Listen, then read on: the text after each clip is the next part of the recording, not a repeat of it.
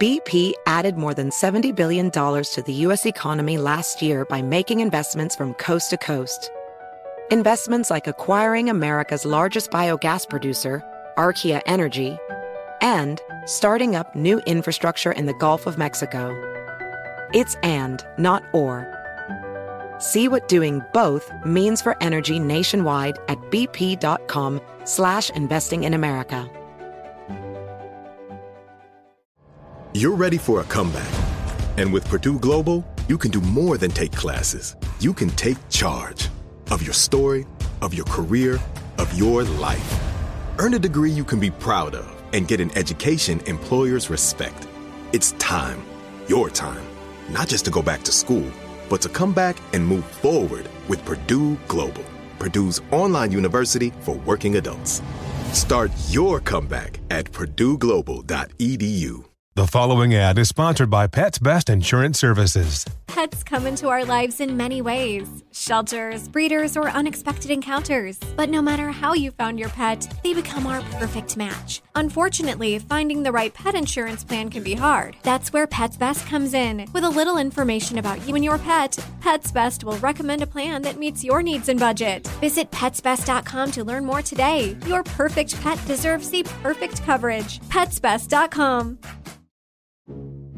To say that we are a divided society is not news. We seem to be at each other's throats over politics. But I'm an idealist. I believe that we can come together again. And that's why I like to bring guests on this podcast who can offer clues as to how we can repair our wounds. That's why I invited Alexandra Hudson. She wrote a book called The Soul of Civility. And we talked about how in order to repair community, we have to create community. Now, most people think community is a thing that's out there, but it turns out community starts a lot closer to home than you think. This is A Bit of Optimism. First and foremost, I always am curious as to why someone feels the need to spread the message that they spread, you know? Like, I always want to know what the origin story is. So, what was the motivation for you to even ask the question or explore civility? How did you even come to that as, you know, what problem were you trying to solve? Well, I've been thinking about questions about social norms and, and expectations my entire life. And Simon, I am constitutionally allergic to authority. I hate rules. I hate being told what to do. Generally, I followed them, though. They would lead to success and in work and school and life, until I found myself in federal government.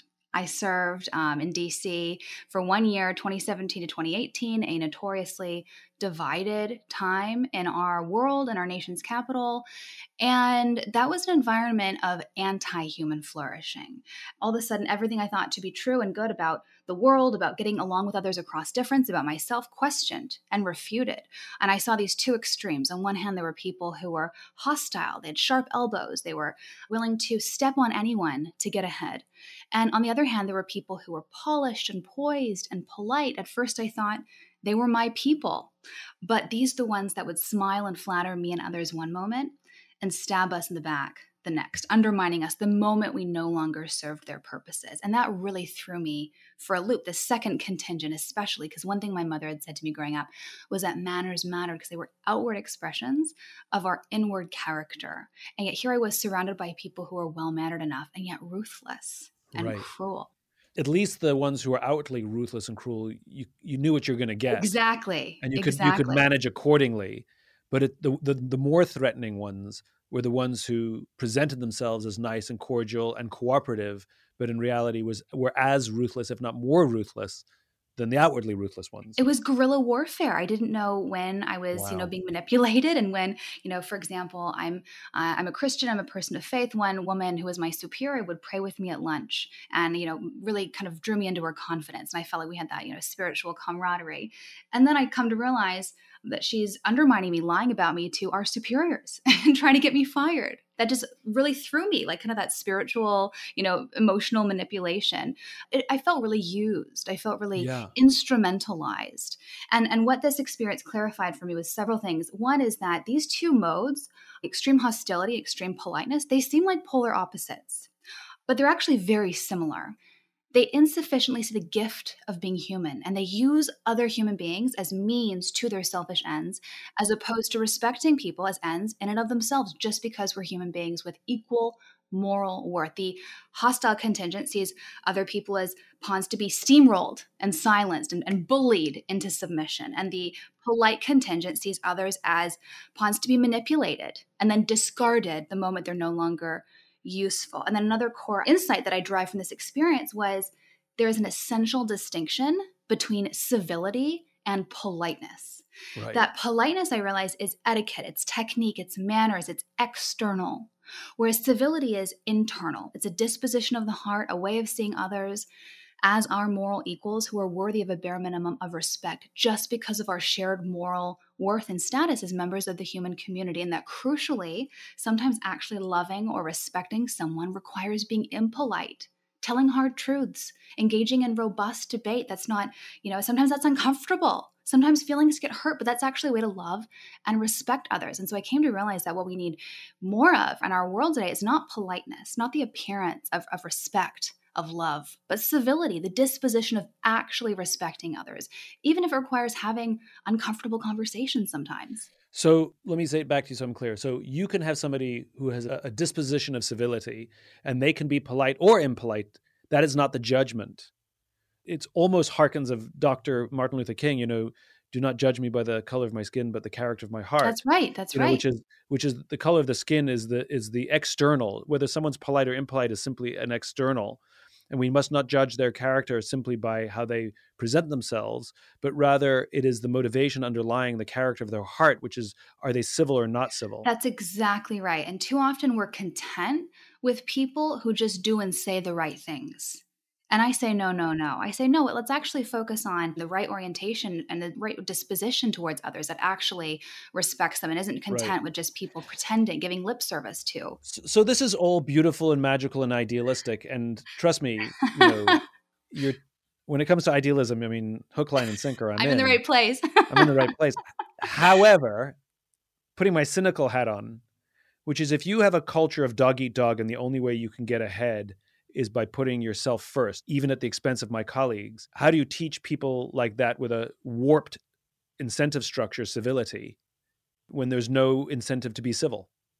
My answer to that is that civility is both an inherent good and it's actually an instrumental good as well. It's, it's an inherent good because treating others with decency and respect is good in and of itself, full stop.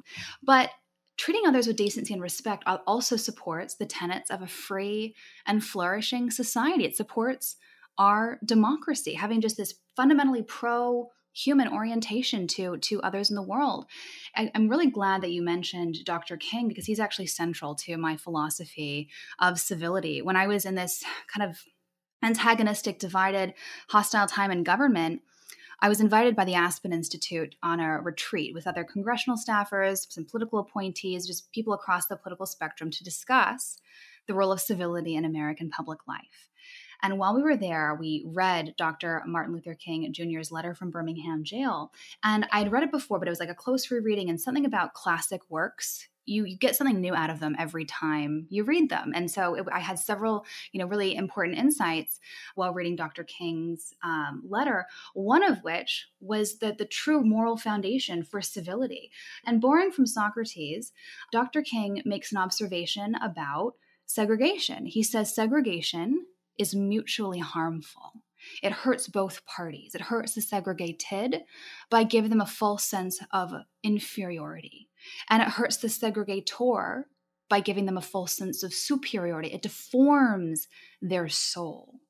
And I realize that the same is true about incivility, that when we when people act with ruthlessness and cruelty and malice to their fellow human beings, yes, they dehumanize the other. They degrade the dignity and personhood of the person towards whom they're acting, but they also hurt themselves. They make themselves a little bit less human and less humane. It's mutually, mutually harmful. But the inverse is also true. Acts of charity, kindness, compassion, grace, those are mutually ennobling. They make both parties more human and more humane. So acting well with justice towards others, as Socrates says, that is its own reward, and acting unjustly is its own punishment. But but who goes first? You know, doubling down on civility when you're the degraded only has people stab you in the back more and take more advantage of you, right? The more civil you acted in government, the more you're just a, a pawn of the manipulators, right? Mm-hmm. And the person who, even if they have a false sense of superiority, why would they give that up? Hmm. You know, you know, why would somebody, because remember, it may be a false sense of superiority, but to the person who's experiencing it, feels pretty damn superior. It's still power. Yeah. There's still, it's still power, even if it's perceived power, right? And why would they want to go first? I, although I agree with your premise entirely, where do we start? How do we yeah. start? Who goes first? We do. You do, Simon. I do. So when I left government, I call myself a refugee from politics, from federal government. I, I came home from work one day and said to my husband, I'm done with Washington, done with politics. Let's move to Indiana. My husband smiled and he said to me, okay, sounds good. We'll move to Indiana. No take backs. And a few months later, we moved out to the Midwest and we've been here five, six years now. When we first moved here, uh, we didn't know many people. And one day a woman came up to me after church and she said to me, hi, I'm Joanna Taft. Would you like to porch with us sometime? And I never heard the word porch used as a verb before, but I was curious and we didn't know many people. So we went to her home that afternoon and I realized that Joanna is staging a quiet revolution against our atomized, divided, egotistical, a fractured status quo. She had curated people across race, class, geography, politics, just to inhabit a shared space, to be seen and known and loved in the fullness of who we are and not by virtue of these superficial things that the world wants us to assign our identities and value to.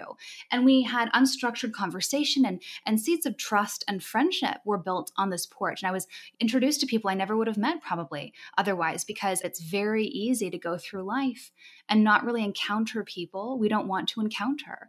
We know this is true virtually, where we can unfriend and just curate and subscribe to the people that we want to have our virtual ecosystems uh, occupied by. But even physically, you know, if, if we leave the house at all, we go from car to office and, and back again. And we have food, groceries, you know, everything delivered at our fingertips. And we're not really put in proximity to people we we don't like or just don't want to be around. And that's what's so beautiful and radical about what, what Joanna was doing on her report. She was intentionally getting people out of their silos, out of their bubbles, into a shared space to, to build these seeds of trust and friendship that so are so lacking in the world today. And I can't control who's running for president, who's in the White House, who's tweeting what, what the scandal of the day is.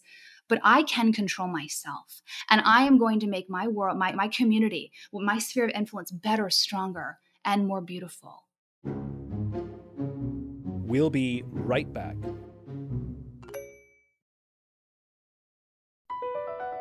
B P added more than seventy billion dollars to the U S economy in twenty twenty-two by making investments from coast to coast.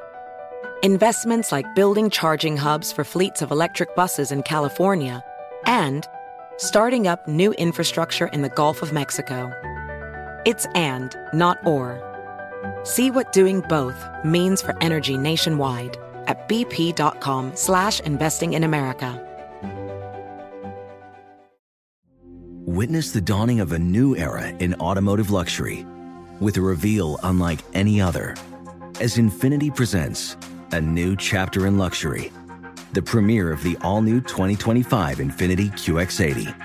Join us March twentieth live from the Edge at Hudson Yards in New York City, featuring an unforgettable performance by Grammy and Academy Award-winning singer, songwriter, and composer, John Batiste. The all-new Infiniti Q X eighty is unlike any luxury S U V you've ever seen. Smart enough to anticipate your needs, even before you do. Every line, curve, and detail was thoughtfully crafted so everything for every passenger feels just right. Don't miss it. Mark your calendars and be the first to see it March twentieth at seven p.m. Eastern, only on iHeartRadio's YouTube channel. Save the date at new dash q x eighty dot com. twenty twenty-five Q X eighty coming this summer. Okay, quick math. The less your business spends on operations, on multiple systems, on delivering your product or service, the more margin you have and the more money you keep. Obvious. But with higher expenses on materials, employees, distribution, and borrowing, everything costs more. So to reduce costs and headaches, smart businesses are graduating to NetSuite by Oracle. NetSuite is the number one cloud financial system, bringing accounting, financial management, inventory, H R into one platform with one source of truth. With NetSuite, you reduce I T costs because NetSuite lives in the cloud with no hardware required, accessed from anywhere. You cut the cost of maintaining multiple systems because you've got one unified business management suite. And you're improving efficiency by bringing all your major business processes into one platform, slashing manual tasks and errors. Over thirty-seven thousand companies have already made the move. So do the math. See how you'll profit with NetSuite. Now through April fifteenth, NetSuite is offering a one-of-a-kind flexible financing program. Head to netsuite.com slash stereo right now. netsuite.com slash stereo. netsuite.com slash stereo. I love this idea of porching. And I think that is an instruction of how to start. When I say who starts, the leader starts, right? The person who literally leads the way. Joanna is yes. a leader because yeah. she chooses to go outside of the the ring, outside yes. of the gladiatorial sort of grounds, and goes outside of that space and says, I will porch. I will invite people who don't yes. look like me, who have different politics than me. Yes. Who have a different point of view than me. I may violently disagree with them, but we will porch. And the rules of the porch, because the rules of where you worked in government were dog eat dog. Mm-hmm. Those were the rules, and everybody played by the rules. And those rules were set by the leaders, right? Because mm-hmm. those rules were, uh, if you played that way, you got rewarded with bounty, recognition, and promotion. Mm-hmm. And so that's why the that's why they were that way, because those people aren't wired that way. The environment incentivized them to act that way. Yes. And so the rules of the porch are different, which is if you come to my porch, you act with civility. That's right. You can disagree, you can dislike, you can be polite and you can be impolite, mm-hmm. but you act with civility. Mm-hmm. And that's why it works. Mm-hmm. What, what, what did you learn about yourself on the porch? I learned that I am more of a social animal than, than I think. I, I do need community, just like any other any other person does. That even if you're an introvert, you still we still long for community and relationship. And and I I saw I was really intentional, and, and it takes work. It takes a lot of work, and I was intentional about curating that. And this is one other beautiful thing that I learned from Joanna. You know, she sat us down on her porch that day and asked us questions about ourselves. Who were we? What were we passionate about in life? And then by the time that we left the porch, we had introductions to ten new people around town, many of whom were not even on the porch, but just people that she thought could help additionally plug us in and make Indianapolis feel like home. And it takes just one person to help do that for a person. And it, it, that made me realize, like, moving from D C, it had been a very goal-oriented culture. And it's not really always clear, you know, what the goal or the purpose is of the porch, right? Where people that like input output, you know, if I invest my time in this, what am I getting out of it? And after a you know, sit about on the porch for a few hours, it's not clear like that we've gotten any closer to a promotion or, you know, whatever it is, like, but it's good for its own sake. And it's beautiful just to be in the presence of others. And that's a, just a immeasurable gift. There, there's a, there's this beautiful essay called From Front Porch to Patio, written by a gentleman named Richard H. Thomas. And he says, over the last one hundred years, slowly the front porch moved to the side of the home, and then to the back, into the modern patio. And the patio was an altogether different environment. It was fenced in. It was curated. You weren't just waving to strangers and neighbors, whoever happened to pass by. You invited people over, just people you wanted to be around. And then, to make matters worse, things like television and air conditioning drew us into the house and outside of being with others, and, and more individualistic entirely. And so that, that architectural shift of the front porch to the patio uh, marked a cultural one, one from communitarianism to more individualism that defines kind of the, the, the twenty-first century modern modern ethos. And that's what's so beautiful about this porching revival, is that it's it's a rebellion against that sort of yeah. individualism that is so defining of our current moment. I think that's so true. And it's so funny because it's unintended consequences, right? Air conditioning, television, yes. all these things pulled us into the house and away yes. from the away from the community, away from the porch. And a porch is, if you think about it, like people who have less sit on the front porch and help raise each other's children. Hmm. And people have more, the wealthy, you know, they sue their neighbors because your branches are hanging over my fence, mm. you know? And you talk about civility. The more that we retreat from our neighbors, the more we lack civility. Like I said, neighbors mm. suing neighbors for silly things, mm-hmm. you know, versus when we're out front on the porch. I think civility, the more I'm, I'm learning about it, civility is not an input, it's an output, hmm. you know, because you say, how do you change someone who's in a position of superiority to simply change the way they motivate? It's like the odds are, unless you completely up change the incentive structure, it's just not going to happen. And no one wants to go first. And what I'm starting to understand is civility is the positive result from community. And you can more easily implement and build community than you can implement and build civility. We have to take a quick break and we'll be right back. B P added more than seventy billion dollars to the U S economy last year by making investments from coast to coast. Investments like acquiring America's largest biogas producer, Archaea Energy, and starting up new infrastructure in the Gulf of Mexico. It's and, not or. See what doing both means for energy nationwide at bp.com slash investing in America. Witness the dawning of a new era in automotive luxury with a reveal unlike any other as Infiniti presents a new chapter in luxury. The premiere of the all-new twenty twenty-five Infiniti Q X eighty.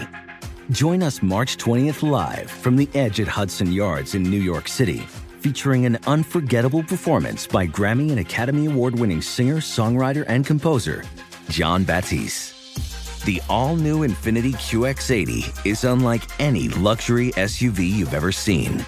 Smart enough to anticipate your needs, even before you do. Every line, curve, and detail was thoughtfully crafted so everything for every passenger feels just right. Don't miss it. Mark your calendars and be the first to see it March twentieth at seven p.m. Eastern, only on iHeartRadio's YouTube channel. Save the date at new dash q x eighty dot com. twenty twenty-five Q X eighty coming this summer. The following ad is sponsored by Pets Best Insurance Services. Pets come into our lives in many ways. Shelters, breeders, or unexpected encounters. But no matter how you found your pet, they become our perfect match. Unfortunately, finding the right pet insurance plan can be hard. That's where Pets Best comes in. With a little information about you and your pet, Pets Best will recommend a plan that meets your needs and budget. Visit pets best dot com to learn more today. Your perfect pet deserves the perfect coverage. pets best dot com. I can't help myself but to play devil's advocate again, which is, you know, I, I hate to say it, but what you experienced in your government job, you know, is that unique to your government job? Or do we live in this world of short-termism, s- selfish motivations? I, the company's not going to look after me, so only I can look after me. And I, w- I, I will be polite because that is the tool of advancement. But if I am civil, I will get stabbed in the back. This is also the defining question of democracy, of the classical liberal project. How do we peacefully coexist amidst competing visions of the good and, and, and different, different paths to pursuing the good? This is a timeless human question. This is the defining human question. How do we overcome the self-love in our nature and flourish in society? There is this duality to our nature. As long as we've been around in all times and places, we've come together in groups because we know that we're more likely to survive and flourish. And yet, morally and biologically, we are defined by self-love, driven to meet our own needs before others. And those two facets of who we are are in tension. And that is why this thing called life together, across time and place, is always fragile. Friendship, marriage, civilization, democracy, it is never a foregone conclusion. The moment you put a marriage, a democracy, a civilization on autopilot and just assume it will always continue, that's the beginning of the end. That it requires vigilance, it requires attentiveness, it requires an act of the will, daily act of the will on behalf of each of us to cultivate this project of relationship.